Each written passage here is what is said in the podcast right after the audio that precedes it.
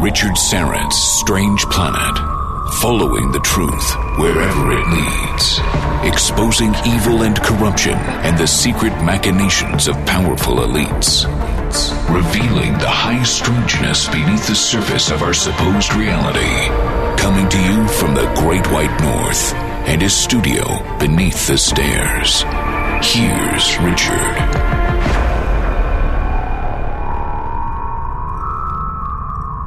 On in, weary traveler. Hang your cloak on a peg, grab a stool, and come gather around the fire. There are stories to be told, and you are among friends. All right, uh, coming up in the second hour portals and vortices, or vortices.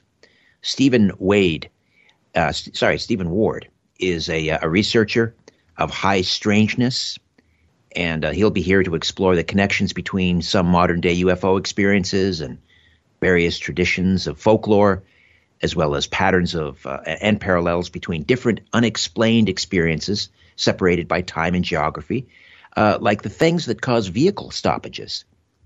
UFOs, uh, phantom armies, and cryptids. We'll also try to work in a discussion about the Mothman and uh, Skinwalker Ranch. Uh, this hour, is there a subterranean reptilian humanoid civilization here on Earth? John Rhodes is the world's foremost authority on reptilian humanoids or reptilian aliens. His pioneering work investigating claims of reptilian alien contact eventually resulted in the birth of an entirely new genre of study in the UFO community.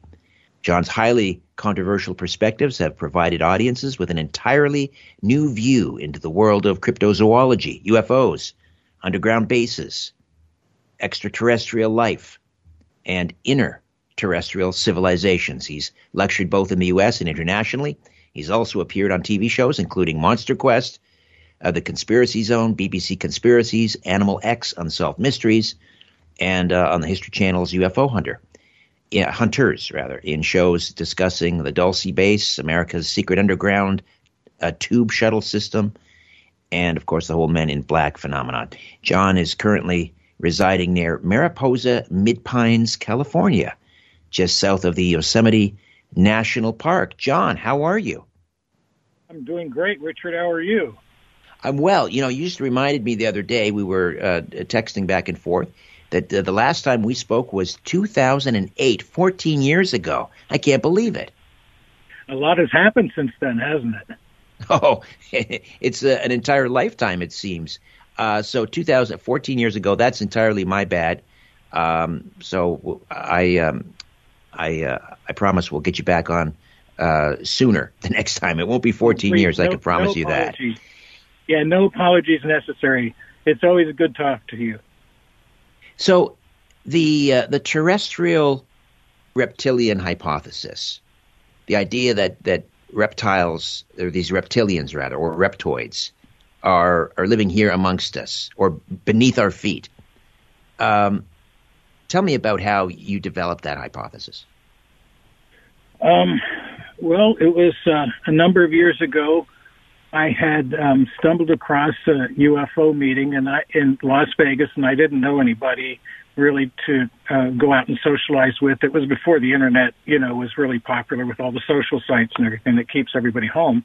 But anyway, I um, went to this rather eclectic group of people, and I thought, well, this will be kind of fun and fascinating to experience. And coming out of it, I realized that there were one or two people that were claiming not to have contact or sightings of some sort of unusual creature that they interacted with uh, that was akin to like the small diminutive grays that was so popular out there on television and Whitley Strieber's books had talked about them and such, but rather something that had a reptilian form to it. And um, when I started hearing these reports, and then I listened to an interview with the coroner in in um, Roswell, New Mexico, when he had um, been interviewed, he said that the uh, the skin of the creatures that that they had been asked to um, get the coffins for, and uh, when he saw them, he said it had beaded skin like that of a lizard And the, that seemed to be a very much overlooked point. But I started putting one and one together, and what really sealed it for me is that uh, a paleontologist by the name of Dale Russell, the late Dale Russell, he was working on a uh, model of a dinosaur named Troodon uh, millions of years ago for NASA, and, and NASA had asked him, uh, how could you project forward what extraterrestrial life would look like? And when he took this upright dinosaur, Troodon, that had uh, eyes that were coming from the side of its head towards the front, giving it binocular vision, and it had three fingers and an opposable grasping thumb, and it had a large brain. He took the model of that dinosaur and extrapolated it out over time and said, had it not uh, died out when all the dinosaurs had uh, been wiped off the planet of the Earth over time, uh, this is what it would have looked like. And the model he came up with was a humanoid being that had two legs, two arms, just like a human does, but its uh, physiology would be definitely reptilian. And um, when I put all of that together, I started uh, correlating reports from different people across the United States and then I started posturing the idea that what if we're actually looking at, uh, when we call them extraterrestrials, perhaps we may be looking at something that's terrestrial based and living on our planet, but we just haven't had contact with it. After all, it's only 15% of all life on Earth has ever been cataloged. There's a lot out there still hidden from the human eye, especially in the underground regions. Right. And, and, and if they had sort of an evolutionary jump start on humans uh, and and had intelligence, then they would, I guess, have the ability and then the wherewithal and so forth to avoid human contact. Uh, but occasionally they have been spotted. So, give me a physical description of uh, what we we think these. First of all, do we say reptoid or reptilian? Well, a lot of people out there like to call call it different names so they can identify their work from anybody else's. But um, many years ago, when we I, I first came out with this and tried to introduce it by doing lectures and television appearances during the 90s, um, uh, we started looking at something that was uh, tall. It was about uh, six to seven feet in, in height. It had a head that was uh, had a large, cra- rather large back-sloping cranium, and um, not overly sized, but enough to be noticeable. The, these creatures looked from a diminutive size up to that of like a linebacker. Uh, very broad shoulders, uh, long arms, very muscular. The three fingers with the opposable thumb and claws. Uh, some have been seen with tails or not tails, and um, their scales on their bodies uh, are very um, small in areas where they're very flexible, like around the neck and face. And um, they have large almond shaped eyes with vertical shaped pupils uh, slits for nose, and also a wide lipless mouth uh, that um, um, that is uh, attached to a very prominent square jaw. And they have a very small pinhole, perhaps behind some scales on their left and right of their head for hearing. Um, and these are the creatures that were described, if you think about it, back in ancient times. And you remember in the in the Bible, they say the Genesis story talks about Adam and Eve talking to a snake in the garden. And yes, it's been written as a, a symbol of evil, but when, the important thing was um, the uh, the form that was discussed in the more ancient works like the Haggadah actually described the being as having two legs and walking upright with arms. And in regards to the word reptilian or reptoids, Reptoids is a combination of reptilian and humanoid, so it's a more definitive word. Reptilian could be crocodiles, it could be turtles, it could be a lizard. Reptilian is pretty much anything. Um, so I used that word originally to try and define what people were encountering. And uh, you mentioned some have tails, some some do not. So is this to suggest that there may be uh, more than one, what do we call them, species or race of, of reptilians? I believe that there may be actually under the surface of the earth pocket civilizations of different reptilian beings. And just like there's a variation of humans on the surface of the earth, there may be a very wide variation of reptilian beings living under our planet. And this is kind of an interesting thought because you know, it takes the whole discussion when the government says we don't perceive any extraterrestrial threat, then they're they're actually using like a legal loophole to not discuss whether they're addressing an issue that is terrestrial in nature and not extraterrestrial. And I Right. think it's time that we start addressing that and get getting more defined in our language on how we, um, you know, appeal to authorities to come clear on what they know. And Ah, that's an excellent point. So when we are, so when for ex- so when for example someone does a, a FOIA request, they should be very specific in their language because if we keep making inquiries about what might be out there, that gives the government a loophole to basically I don't know continue to obfuscate or just ignore the question. But if we're specific, Absolutely. if we're talking Keeping right. in mind, you know, that pe- departments like the FBI, most of their employees are attorneys. So, you know, these guys are have been taught that everything is according to the language and the punctuation used in the document. They are so important because you can lie about things. You can avoid telling the truth based on the way somebody asked something. And if we're going to proceed uh, asking this question about where are these craft coming from that are descending from 80,000 feet to sea level at 50,000 miles an hour in less than a second, and the government saying they're not ours, they're not the Chinese, they're not the Russians, sooner or later we're going to be wondering who's controlling them and what do they look like. Getting back to a little bit about what they look like, they look fearsome. Uh, are they? Are they aggressive? Um, I- would say that um, from all reports it, it, that people have had, and 70 over 70 percent of them are positive. Okay, there's only 30 percent of them are negative, and for the last decade or two, people have trolled on that and and tried to whip up a lot of fear. You know, when it doesn't, re- it's not really, really warranted. But um, uh, they, it, like any wild animal, especially if you meet one out in the woods. Remember, there's people that we have still living in the Amazon that haven't seen an airplane, and they're very primitive from our point of view. And so it is with other creatures on this planet. We may be seeing some that live near surface areas and pocket civilization in pocket areas of, of of woods or or swamps that may be more primitive and dress more primitively. Meanwhile, there's some that are very advanced, just like there are primitive humans and very advanced humans. Right. And there are passive humans and there are aggressive humans and there are humans that mean ill towards others. So it's it's a mixed Correct. bag with humans. And why so similar with, why with should it be reptoids. different? Right. Why should it be different for any other animal species?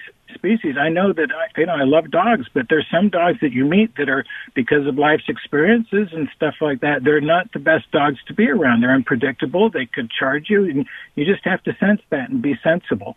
Um, I think that anybody having contact with creatures like this, which has apparently happened down in, near Bishopville, South Carolina, in the 1980s, The lizard um, man, yeah. the- the lizard man, right? And and um, you know the Christopher Davis that reported this young boy t- changing a tire in the middle of an area near uh, uh, fields is charged in the middle of the night by something about six seven feet tall with red glowing eyes, upright on two legs, charging him. And when he gets back, he draws a picture, and this is like uh, some sort of dinosaur man and lizard.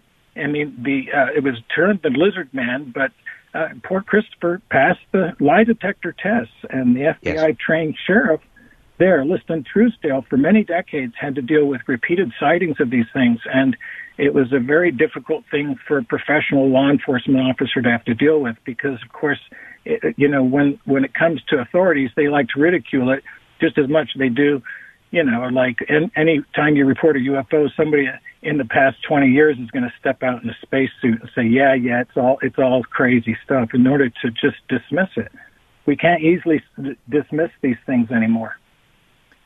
But given the physical description, they sound like they would have enormous physical strength. Uh, like if they wanted to, if they were aggressive, they could uh, they could rip us limb from limb. Um, many people have had that impression. Okay, and and this is where it's when you're near something that's unusual, you go into some sort of a psychological shock anyway. You get partially paralyzed because you're looking at these vertical slit pupils focusing in on you. You know, and and um, it, that must be some sort of an experience to have, and and most people, they, they have religious connotations come up in their mind, thinking this must be the devil. Everything I've heard about the devil, this is it, and I mu- there must be something evil going on. And you know, it's and we have to remember that there are incidents in which people are awake. There's been multiple eyewitnesses. They, and um, then there are incidents in which people are having these experiences, similar experiences, but they're in the sleep state. And and I believe this is because being exposed to the uh, the information, the idea of reptilian humanoids more or less loosens the reptilian part of our own brains, and then these come out as archetypes and uh, figures in which we see in our dreams to help us figure out issues we're having. And the fear we might relate to that is because we're dealing with uh, part of the brain that is awakened during semi-consciousness, and that's not normally what happens. And just like Carl Jung would say, you know, Carl Jung wore a snake, uh, a ring on his finger, and it was an Ouroboros on it. And if, to him, it was a, this was a sacred thing. And um, uh, he, he even recognized that the reptilian part of the brain is active and it can play tricks on the brain.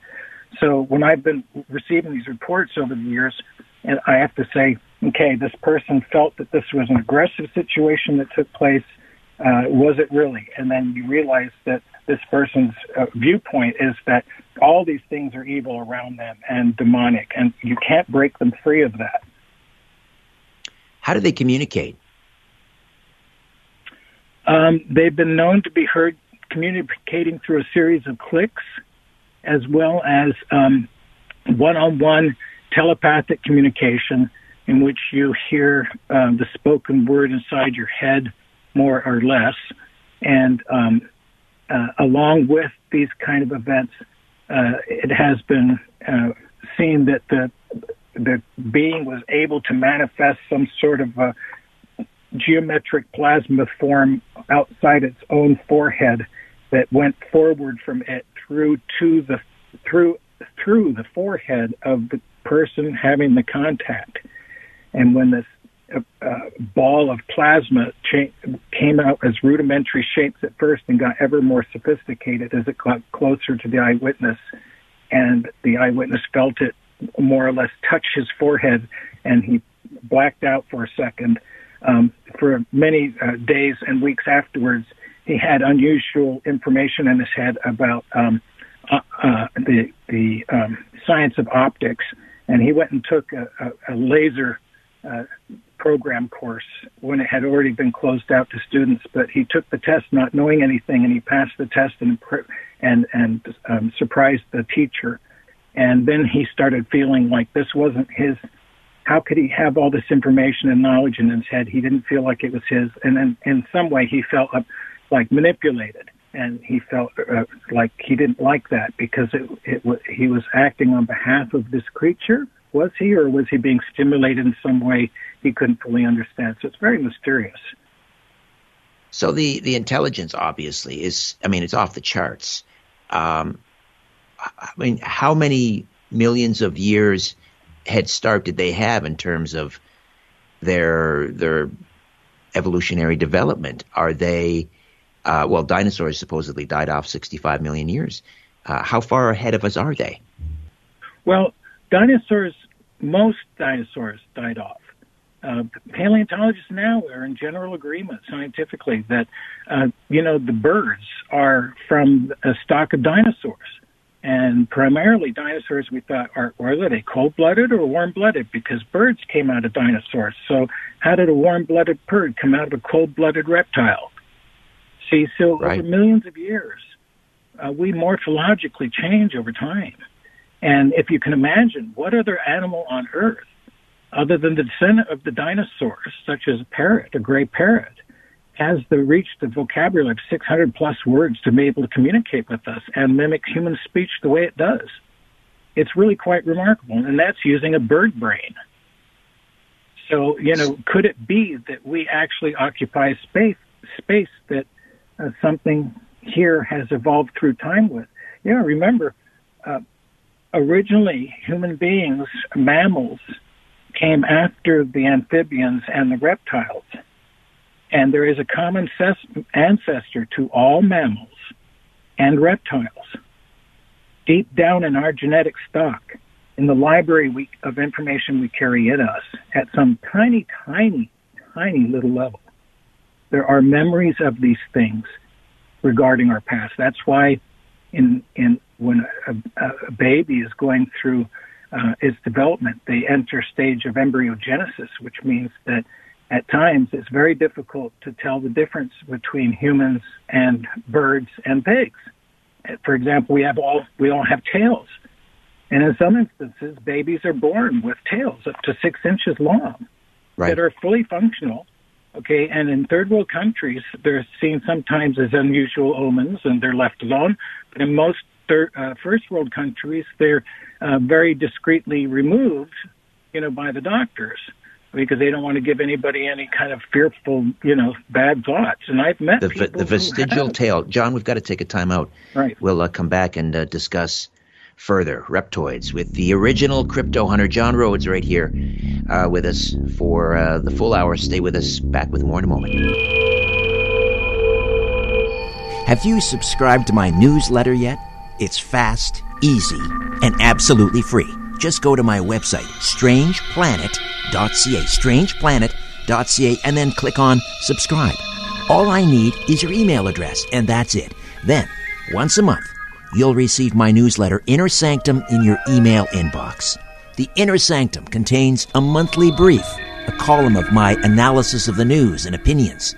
There's a This Month in UFO or Conspiracy History a look ahead to an upcoming episode of this radio program, a book club, my podcast pick of the month, a spotlight on a previous guest, and much more.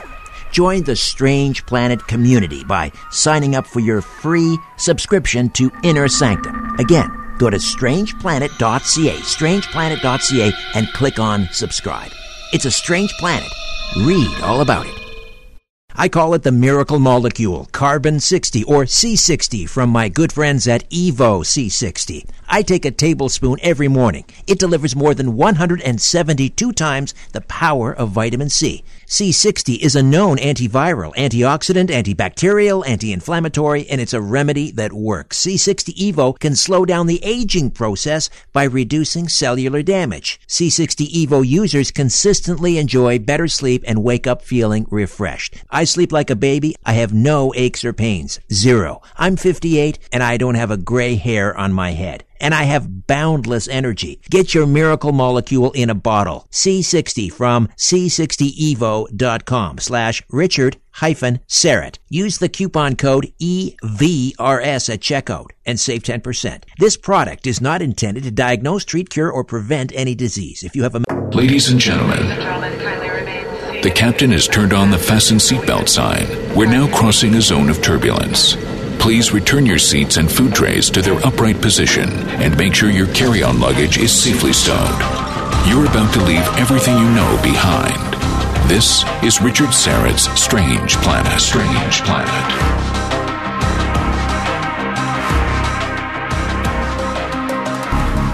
Welcome back. John Rhodes stays with us.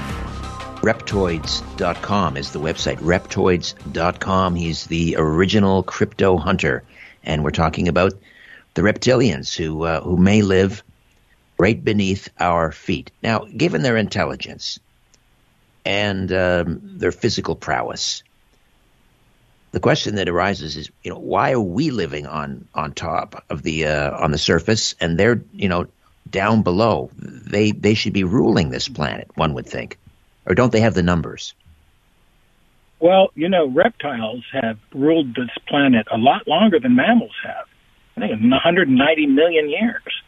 And um, uh, it's the nature of a snake to seek the refuge underground, as it is with any intelligent species when it comes to defense systems. Almost all countries in the world now have some form of underground bases. And it's the underside of the earth is much safer. Did you know that it's actually safer to be deep up, deep underground during an earthquake than it is on the surface? A lot of people don't know that and it's certainly right. safer in case of a comet impact. So, uh, catastrophism is something that is not generally encouraged in societal discussion because big business wants you to think in short terms and they don't want you to suddenly pull your money. but the planet itself shows us often that this that Earth goes through some tumultuous times, perhaps cometary impacts, fragmentary body impacts, and such that cause a surface reorganization of all things on the surface almost.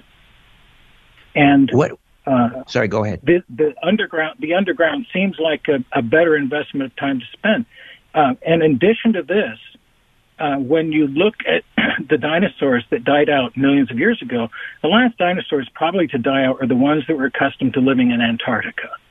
And those are because they were preconditioned to living in a cold climate. And if the asteroid that hit caused some sort of a dimming of sunlight and leading to some sort of a smaller, uh, a small sort of an ice age coming in, the, the other uh, equatorial dinosaurs and animals would die off, but the ones in the Antarctica wouldn't. They would most likely, having been used to spending time uh, to, uh, in darkness uh, and retreating perhaps into cave systems, they may have it may have been their nature to retreat into a cave system and perhaps adapt to living underground. And um, then they could perhaps have been a form of the dinosaurs that could evolve independently, um, especially if they were uh, if they in, encountered a situation where a punctuated equilibrium happened. That's a term that's used to discuss uh, a form of um, event that occurs on the Earth that suddenly mutations happen seemingly overnight. And um, punctuated um, equilibrium. yes, punctuated equilibrium. And um, these, because we think that that changes happen over long periods of time, but like the sea urchin was an animal that was like a flowery animal all over the oceans of the earth at one time, and it seemed like overnight, again, relative terms, uh, all of them all over the world turn into these spiny creatures. And it didn't happen independently and spread. It just happened independently. They all changed.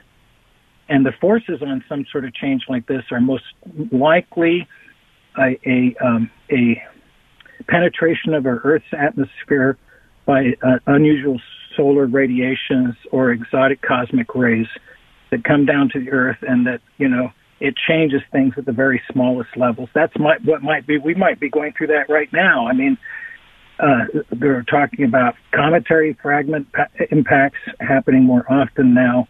I've read that you know Earth is moving through some sort of galactic dust cloud that seems to have minimal magnetism per particle, but collectively it has a lot. So things are charging up, and it's not just Earth. Things are different, changing on the planets inside our own solar system. So it's not just a global warming. So there's so something going on. Is is is there a singular cataclysmic event that that forced, for lack of a better word, forced the reptoids underground, or um, I mean, can you pinpoint when they likely moved off of the Earth's surface to uh, subterranean dwellings? Well, the the only thing I can surmise is uh, that hey, 65 million years ago there was a cataclysmic impact that destroyed pretty much everything, and whatever was left over evolved into birds. So if they changed that much, in physical appearance into, and, and varied it as much as the bird kingdom is, uh, then um, how much time does it take for other pocket civilizations to actually take shape, especially when they're not under solar radiation influences anymore, meaning that their mutations could happen more along something of an internal coding rather than an external force and adaptations. Because on the surface of the Earth, it's very dangerous. I mean, it truly is. It's pretty hostile. They, found, That's for sure. Yeah, they've they've found shark bones embedded into caves high in mountains. And when they look at the fragmentation of them, they go, "This shark had to be traveling at 600 miles an hour. So what's carrying a shark that high up into the mountains and piling it back into a cave?" So this idea of ro- continent-wide rolling waves because of a tilt a tilt in the Earth's axis or some sort of uh, external body coming near us that shifts us after our axis uh, on occasion. That may be something that occurs, and um, as well as the solar issue. There's nothing more influential on the planet than the sun. And I think that what we've been going through for many decades here is this argument about, well, it's human caused. No, it's, it's this, it's that. The point being is it's it appears to be solar caused, and they can there's nothing they can do about it. If the sun goes quiet, the atmosphere of the Earth it balloons outwards, and it, when it's not compact, it allows cosmic rays to make their way down through the atmosphere, and weather starts changing. The Earth starts changing, and the this the, the sun is going through erratic behaviors even right now, long periods of acquiescence where it's really uh, it's really quiet. Historically, those times have brought upon the ice ages, Right. and even the mini ice age.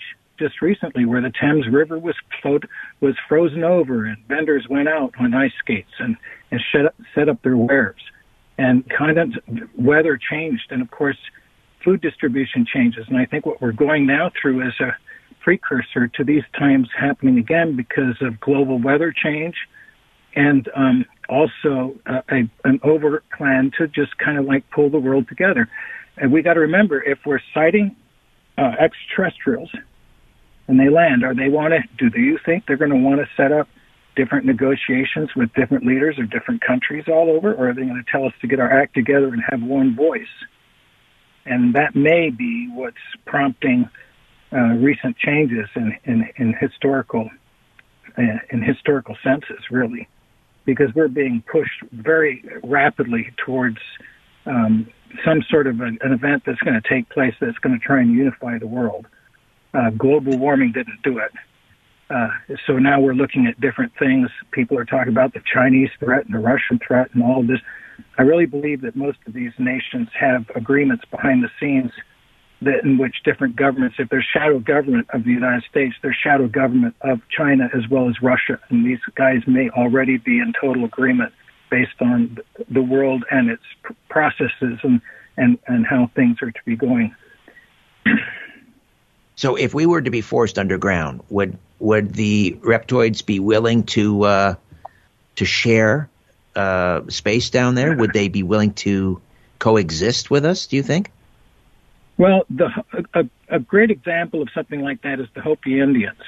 Um, I had personal friendship with the Hopi tribal leader on the most ancient of the plateaus up there in the Old Oraibi village, and he was the traditional chief of the Hopi, Stanley Bahnimptewa. And um, uh, we had talked about the serpent peoples and their specificity in the specifically in the uh, Grand Canyon area, and how perhaps you know an underground place was found back there in 1909, April 5th, 1909, in the Arizona Gazette newspaper. They talked about a massive underground city that was found that could basically, um, you know, hold up to 50,000 people in it and it had, you know, it looked like it had artifacts from Egypt that were deposited in there. And then nobody said anything since. So I said to Stanley, I said, Stanley, you know, what they discovered in 1909 was that you're opening into the earth. You have legends called the Sipapuni, which is like a hole in the ground. And you said that during manifested uh, disasters in the past, that only certain Hopi were led underground by what they call the ant people Right. And you think of what an ant person is, you know, you got to come up with that. Again, this Whitley Strieber gray creature with big eyes, little thin limbs, and everything. That's what, from maybe a native's point of view, an ant would look like, and they are underground. And he, and they say that the ant people gave so much of themselves they became thin and looked the way they do today because of their generosity towards the Hopi that they held underground. Uh, John, just, uh, pardon the interruption. I've got to take a, another time out here. We'll yep. come back uh, with John Rhodes, the original crypto hunter, as we continue to delve into the reptilians. Stay with us. This is Richard Syrett's Strange Planet. Follow Richard on Twitter at Richard Syrett. For show information, visit the website strangeplanet.ca.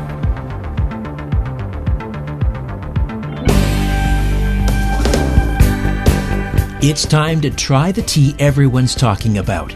Nothing does what Life Change Tea does. They have no competition. Life Change Tea helps support a healthy body. It tastes great and leaves you feeling refreshed every day. I can't get enough of my pomegranate super tea. I brew two gallons at a time and let it steep in the fridge overnight, enough to last me the entire week. And every morning I have a 16 ounce glass of this amazing GMO non caffeinated herbal tea. It keeps me regular by providing a gentle cleanse every day. I'm never gassy or bloated, and good health begins with a healthy gut. This pomegranate super tea is not available in any store. You need to go to getthetea.com. Go to getthetea.com. Use the code UNLIMITED, and all your orders ship for free. All of them. It's time to get your tea from getthetea.com.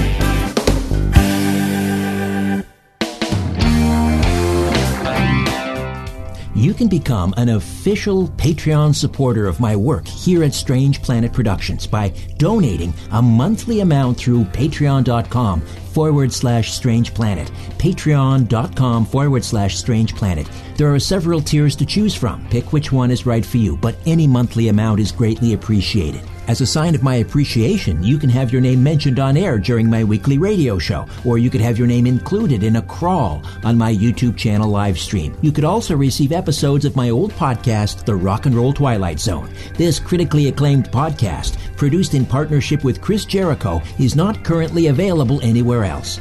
If you enjoy this podcast or my weekly radio program, The Conspiracy Show, you can really get behind me and my work by donating once a month at patreon.com forward slash strange planet. Patreon.com forward slash strange planet. As you're staring up at the night sky, ever wonder who's staring back? You're listening to Richard Syrett's Strange Planet. Welcome back. John Rhodes stays with us. You suggested that they may be living not only underground, but also off world and also in an alternate vibrational state of reality. Explain that, that third one, an, an alternate vibrational state of reality. Well, um, uh, we see how strongly influenced religions have been by the serpent image over time.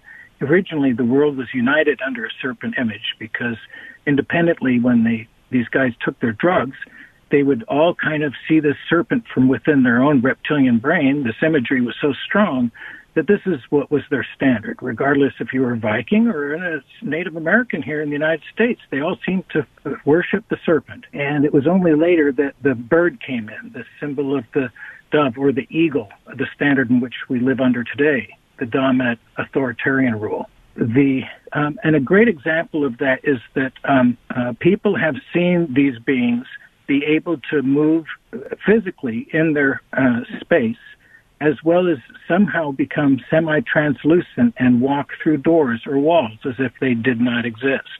And I remember specifically a, a case in which I was dating this girl. She had a friend who was dating a gentleman that was a gardener at a church and his 16 year old daughter died in a tragic car accident and he was devastated. And then, uh, uh, the next time we saw them about a year later he seemed to be totally recovered. And i said what a what a great recovery you've had. And he goes well to tell you the truth he says i was tending to some roses in the garden and he says that of the church and he says, all of a sudden, and I was talk, thinking about my daughter, and all of a sudden I found myself in a different place. And he says, and, it looked like it was like a, a public area, like in Rome or something. We were sitting on a, on a, on a, uh, the edge of a, a, a fountain. And my daughter was there with me, sitting next to me. And she said, Don't mourn for me anymore, Father. I'm in a good place. Everything's okay. We all meet up at the end.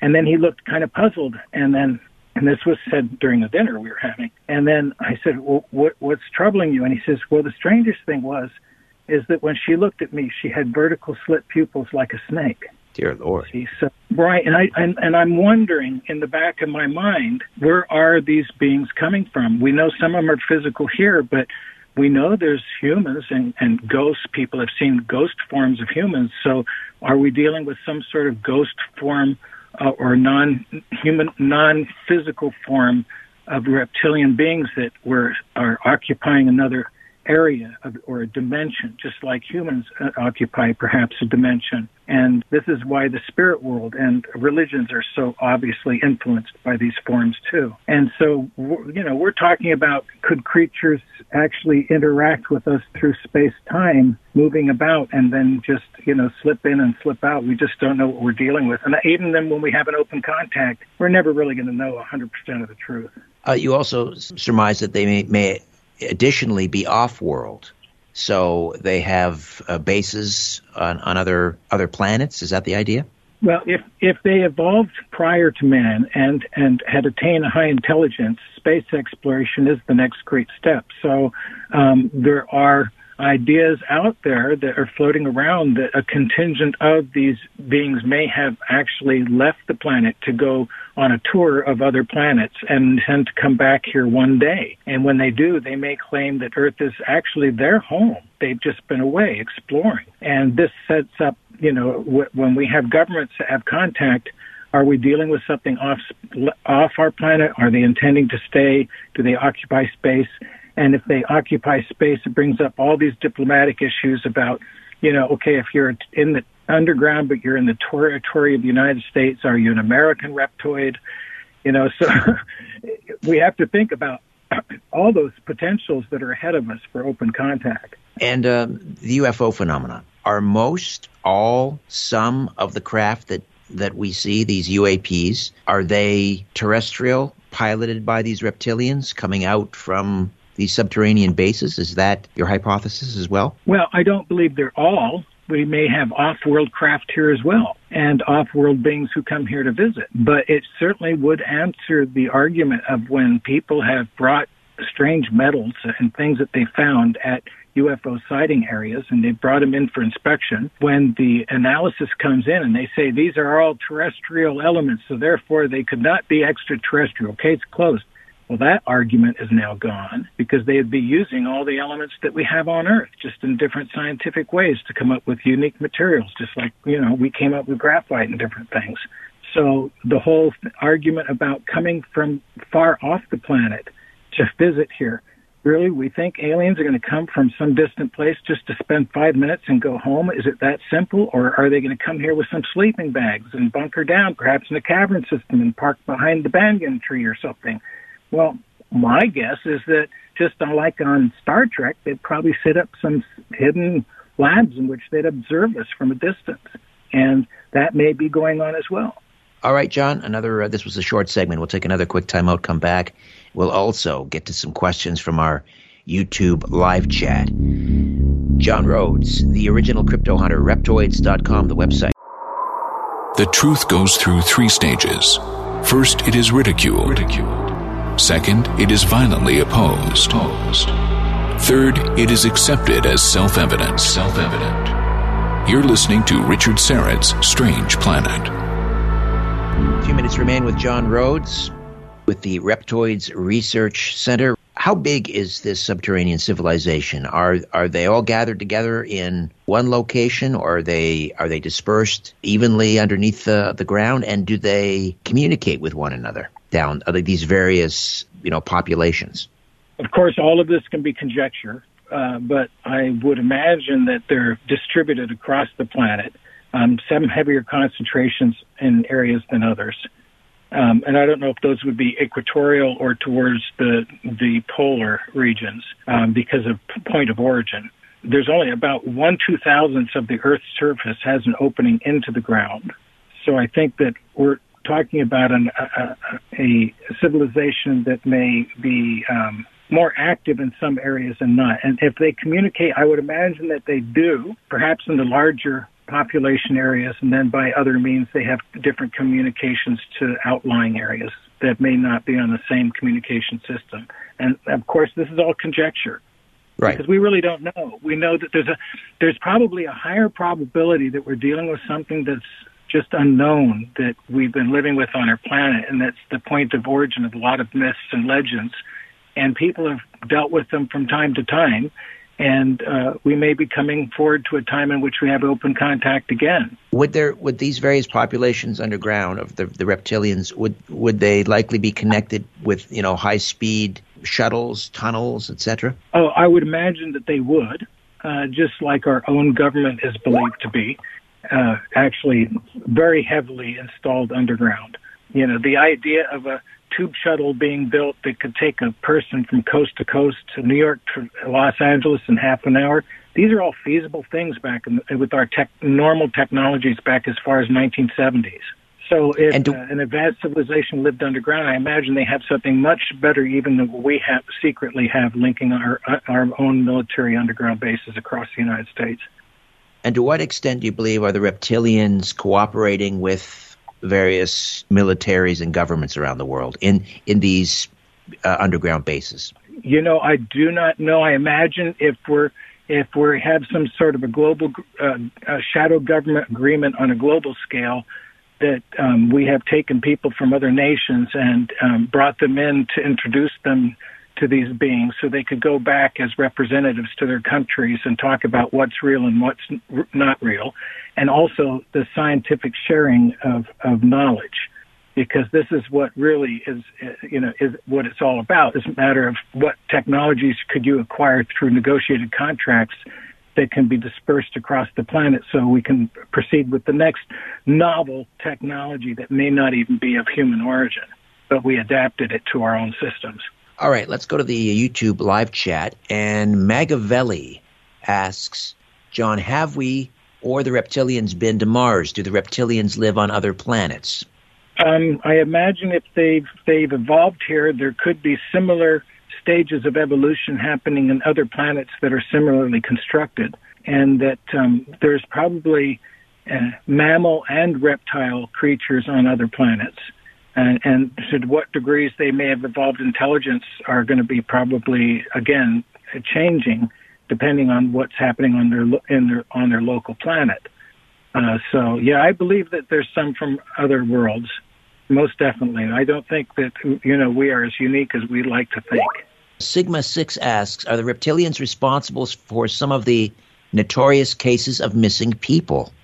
Well, just I guess if you want to think that, you'd have to also put Bigfoot in there. Is Bigfoot responsible? Because the you know again these are uh, creatures that we've had sightings of, and of course you know people have disappeared in park regions, and we don't really know where they go to or where or they where they disappeared to. So all of that again is going to be a matter of it depends on if you like to hug a Bigfoot, don't think about that with them. And if you're like, you know, petting a smooth scaled lizard, don't think that about them. Uh, we just we just don't know. There's no credible evidence to say that they are are directly harmful or have abducted people and taken them to places where they've been terrorized and come back with any kind of physical evidence that anything more than um, what they have around them.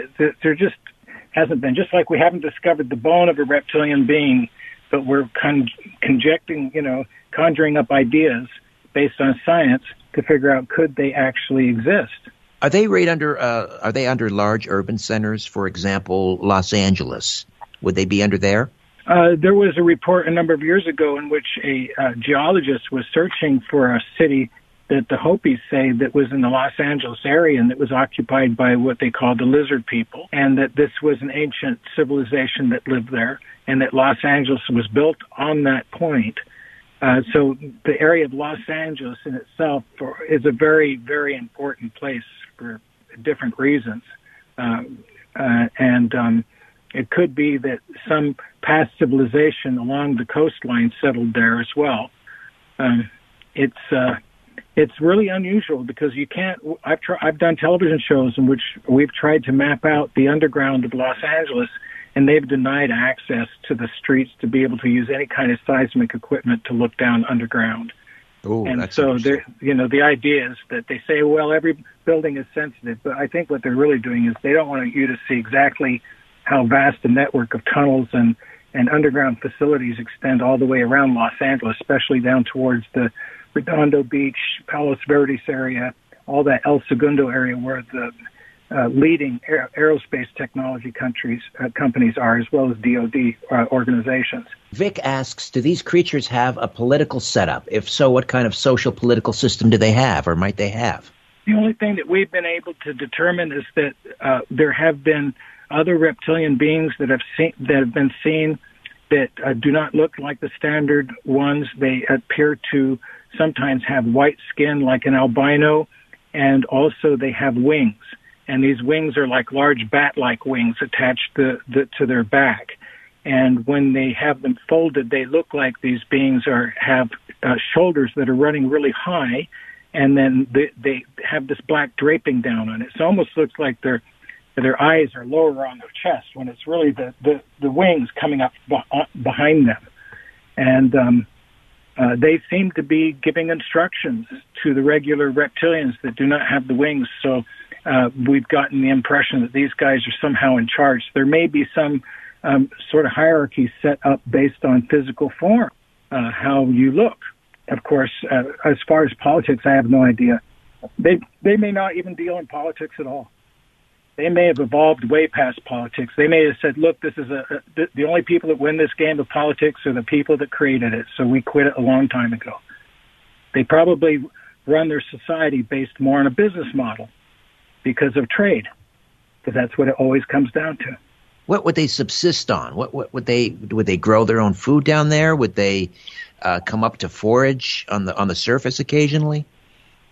I imagine that, and um, we they may be uh, in have negotiated agreements with our surface governments to take um, goods uh, down below, uh, meaning they are trucked out of warehouses, go into a hangar, and nothing comes out of the hangar. Just an, a door opens up and it's empty again. Meaning there's lifts going from hangars into tunnel systems that, for food support and logistical supports for underground bases as well as theirs. Fascinating. So, uh, John, where can we um, where can we see you next? Do you have any television specials coming up? Any speaking events? Uh, well, the speaking events have been mixed for a while. I'm currently yes. working on a unique project that I, will talk to you at some point in the future about. Um, and um, uh, right now, it's a matter of just kind of like searching things out. Up here in the Mariposa area, you know, we're still de- I'm still dealing with the discovery of in 1854 of a large cavern that was 40 mile in excess of 40 miles in distance, and it went from the Yosemite National Park through the Sierra Mountains, and the appear- story appeared everywhere in the United States except in the town of Mariposa where it originated. And oh, so my. these are the kind of these are the kind of lar- uh, stories like the Grand Canyon Underground thing that I found a number of years ago and brought out to the public that they, has blown up and TV shows have been doing d- done about it and everything. This is a new one, and it's uh, definitely a most interesting story. Uh, but it again it involves you know history and uh, the na- local natives and the fact that you know we might have found underground spaces, massive underground spaces in the past, and then just kept them quiet and didn't want anybody to know about it because we were dealing with you know issues in which they may want to later occupy it as an underground facility for some sort of an outpost or something for the U.S. Army. John, absolutely fascinating. We'll have to do this again soon. We won't leave it 14 years next time, I promise. Thank you so much for this. Anytime. John Rhodes. And the website again at the uh, Reptoids Research Center is reptoids.com. Reptoids.com. And uh, when we come back, we'll uh, talk about portals and vortices, uh, Skinwalker Ranch, the Mothman, and much more with Steve Ward. Stay with us. If you're a fan of this radio program and the Strange Planet podcast, why not show it off by wearing Strange Planet apparel? or drinking from a Strange Planet mug. Check out all the great Strange Planet merch in my Strange Planet shop. Just go to the website strangeplanet.ca, strangeplanet.ca, and click on shop in the menu. There's a huge selection of men's and women's t-shirts. You like crop circles or the Mayan calendar? Got you covered. Are you into the Anunnaki? Wait till you see these designs. My favorite right now, lions do not lose sleep over the opinions of sheep. And one of our best sellers right now, Truth Gets You Crucified on the front and a passage from Matthew chapter 23 on the back. So many great t-shirt designs, I don't know where to begin. There's women's leggings and tote bags and of course, mugs. Great gifts for family and friends who listen and love this show. My Strange Planet shop. Visit today and often. Just go to strangeplanet.ca